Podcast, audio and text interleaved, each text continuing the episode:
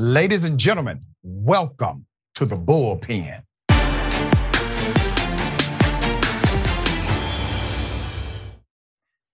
All right, in the bullpen today, he's back. Shelley Wynter, um, dear friend, radio talk host um, extraordinaire. Just happens to be on the wrong political side. We try not to hold that against him too much.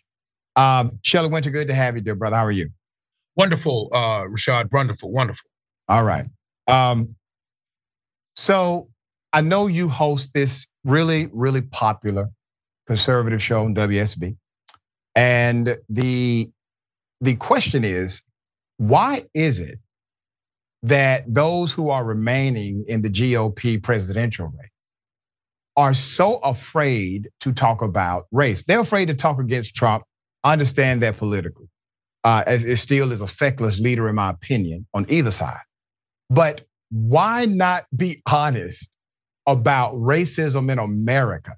Why avoid that? Because if you avoid that part, you can't you can't be trusted to affect remedies for it through policy if you ignore that it actually exists. So I think it's a relevant policy question. I'll tell you why. Two reasons. One is political, um, and one is I. One is another reason. The first political reason is because Republicans. Um, it's a Republican primary. There's no point in talking about race because at the highest end, only 12% of African Americans, quite honestly, are the only people really interested in having a discussion about race, um, are going to vote. And that's on the high end. Uh, that's if you you won't probably get over nine percent playing in a Republican primary. So that's one reason. Politically, it makes no sense because there's no audience for it. Um, the second reason is, and this is something that I've come to learn, um, many Republicans uh, are not comfortable talking about race. And the reason for that is because anything that they say about race is usually pick, uh, uh, cherry picked for criticism by and large by the media. Um, and so I think there's a hesitancy to speak about race um, for many Republicans. Um, I have no problems talking about race because, you know, my background, my lived experiences, as you mm-hmm. leftists like to call it. Uh, uh, but I think that's really the main reason. The real question for me is why this is a three person race right now. Haley, Scott, uh, Haley, DeSantis and Trump. Trump is going to run away with it, I believe. But I, the real question for me is why haven't the others dropped out by now? Um, well, that's the real question. I'm not. Well, that, I'm, less, may, I'm less interested in the racial conversation with Republicans well, in a Republican primary. Well, I definitely understand your point of view, but you were invited under the topical premise of discussing race. Oh yeah, I know that. I was kind of yeah. right. No, I got you. I understand that, brother. You're not going to pivot from this though. No, I'm not. So, so allow me to pose something that's interesting that you submitted here. Um, one, the interest of speaking on race, you say, well, that's not really present. Uh, but really, GOP presidential candidates prior to the Trump era uh, did talk about race relations in America uh, during their debates. They did it in policy. Uh, George W. Bush uh, did it as well, uh, and to some degree of success with some of his messaging angles. But let me ask you this question. Now you have a GOP that literally runs away from it. Uh, it's not that they simply won't talk about it, they ignore it. And if they're ignoring an actual dysfunction, what, what we would all call a social dysfunction in America that adversely impacts human beings, leads to the death of some people, leads to unfair actions toward groups of individuals. If you're telling me, well, it's because one is not political and two, they're not comfortable, uh, that means that does a disservice policy wise to the greater whole of America. So while they may see cause and effect relationship toward black individuals only, the reality is that cause and effect permeates beyond black people in America because it creates the dysfunction and it permeates inside of the culture of workplace, academics, et cetera. And it is a policy dynamic at the end of the day, and they're running for a policy position.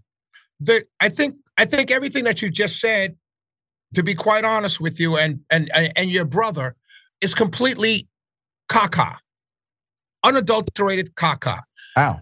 Every corporation has a DE and I specialist. I just did no, training. That's not true. uh, listen, I just did training. But that's not true. You just made a statement that's patently false. Every Okay. corporation does not have a DEI. The vast majority of the Fortune 500 have DEI training, P personnel, and et cetera. I just went through here at my company an Mhm. entire uh, uh, uh, two-hour online training that we had to do to keep our jobs, essentially, on sexual harassment, racism, sexism, everything. Well, So that's a this- li- That's a legal liability issue. Right, exactly. So whatever reason they're doing it, they're doing it. But the point I'm trying to make is for many conservatives, particularly Republicans, they don't see this vast monster called racism Well, well, that exists dear in our country let's, today. let's just stop. You said. Can I answer your question, brother? Yeah, Can I at least speak to your commentary that what I said was. I'm saying put that it, you said this pandemic of racism that exists No, that kills said. some people. I never said That kills. pandemic. Okay.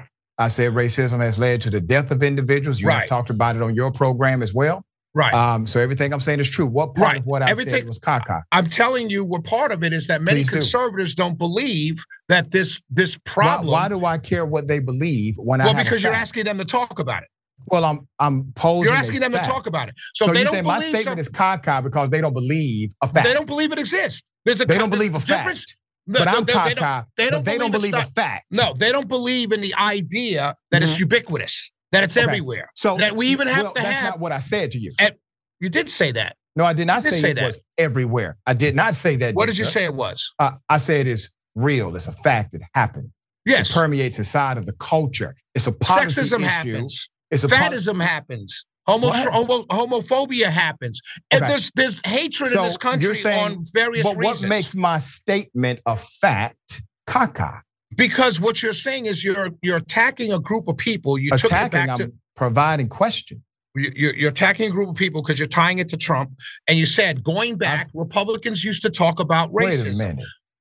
They you talked say about that? it in the sense of policy, dear sir. Right. They I'm actually created the sense of policy. policy. Republicans actually signed off on legislation to create mandates for minority business inclusion inside of the federal government. Right. That's, that was that's a policy. so you don't need that's that a anymore. policy dynamic. Right. So you don't No, need no, it no. anymore. Sir, sir, understand my point. But you don't need it anymore. If they sir, did it, to make my then you don't point, need it. sir.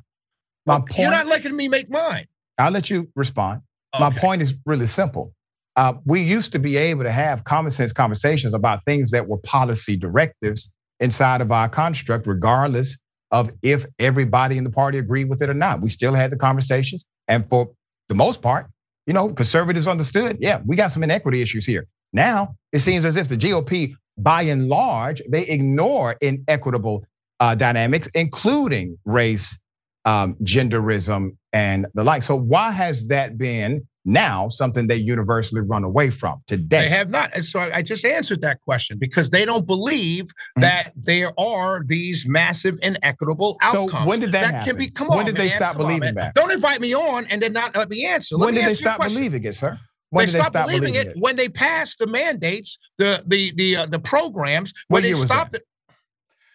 Look, I, I I don't know. 1947. I don't know, Rashad. I'm saying they stopped it when they saw the policies So being they stopped. Passed. Okay, There- there- There's no point. My point to you right now is Right. they're uncomfortable having a conversation. There's Right. no political reason for them to have the conversation now during a Republican primary. I'm sure if Trump is the nominee and Biden's the nominee, that when they have their debate, that will be a focus of the debate. That race will be a focus of the debate. well, And not Trump race, probably- but policies, policies to remedy around race. racial Policies discrimination. around racial discrimination, all of that, whatever you want to spin it as, there will be a How conversation is that a it. spin? That's the that's the actual job. Because you can't, you can't, you already have policies against hatred, sir.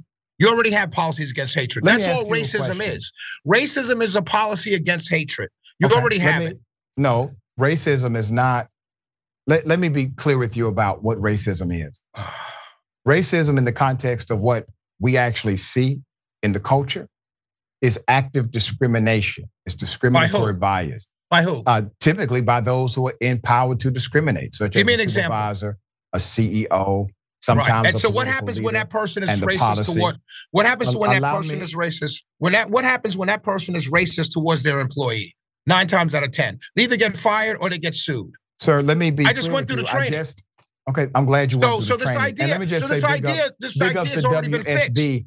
Big ups to WSB is- for doing my- that training. No, no, I'm going to make my point that you interrupted. All right. Uh, so you may want to proclaim, well, well, people get fired if they're racist. Uh, you know, racism or discrimination actually begins in the hiring process, not the firing process. But let me be very clear about AT&T, a story we just reported on today. A woman, 32 years, black female, she reports a letter, a note inside of a department. They confirm it's real. They confirm somebody threatened this woman. Somebody called her an N-word at AT&T. She's told work from home because it's a threat. What what you you you're mocking the fact that a black woman? I'm woman just saying, man, this is absurd. This is absurd, Rashad. It's absurd. You're, you're asking. It's absurd. You just said it's absurd. if you this know happens, Can I? if can this I, happens, then the person gets Let me fired. explain. Well, Let me in AT&T's case, they fired the woman who reported it. right? And she was there 32 And so years. get her. So find her a great lawyer and let her sue AT and T. Here's my point, Rashad. Mhm. Okay, what's your point? You're asking. Understand where we started.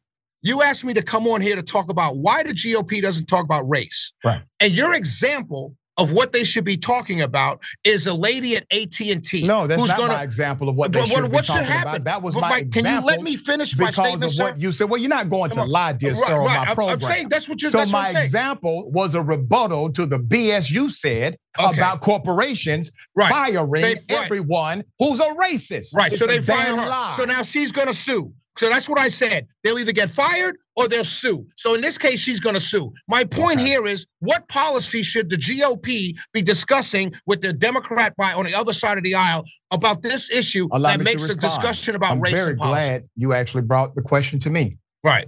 Number one, this should be a very simple answer about policy remedy to eliminate discrimination inside of the workplace based on immutable quality.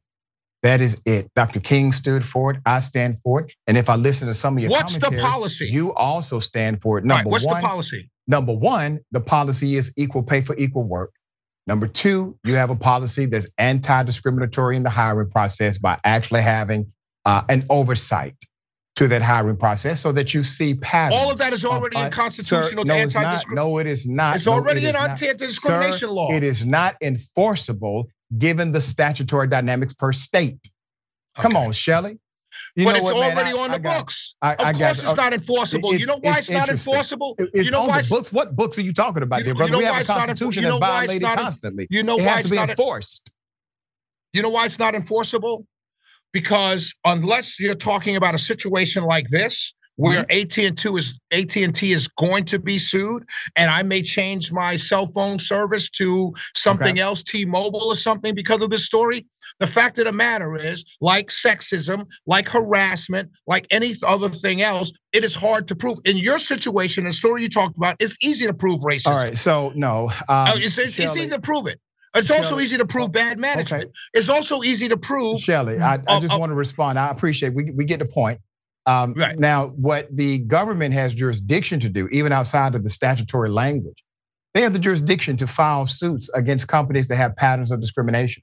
They have the jurisdiction to look at your records based Right. on discriminatory practices. Those are things that they have the right to do. Now, if Republicans are running for the highest position, the highest policy position in the land, and they're unwilling to talk about a policy dynamic that, according to the last Pew research, has impacted 88% of Black people in this nation. That is not a Black thing, that's an American thing. Right. Fair enough. Let me say this Okay. to you. All right. Let the Your on government. a little too tight, dear brother. You need to put that up in the back. Yeah. Let me tell you. Um. Uh, I was gonna say something about the mustache, but I'll leave it alone. well, let me let me. Go ahead, Shelley. Make your point, no, let me make my point. If government is allowed to um, discriminate, or not discriminate, to sue companies for something like that happened at AT&T, which is disgusting. I agree. I wish I was a lawyer. I'd take her case tomorrow, right? But if government is allowed to sue companies for that, I'll tell you exactly what's going to happen. Big corporations are going to stop hiring African Americans. Well, they're already allowed to. Like they already have the power to. And e- even under the Obama administration, it was aggressive. But you know what happened on, under the Obama administration? For the first time, uh, the uh, discretion or or the dissension between what white males will pay, what black males will pay, what white women will pay, black women will pay, it actually shortened the gap because they they they. So you know the facts, right? Yeah, I so when do know. Utilize Corporations properly- what corporations, if I was a CEO right now on your show of, of a Fortune 500, they will tell you that they're doing everything in their power. I see it every day here where I work. Well, some, they're doing some everything. Of them, some of them some, are. are being very good corporate Right, and but- but American everybody, leaders. Everybody isn't, and that's the thing. And. AT and T is one. AT and T is a very good company, um, as one of the best companies to work for.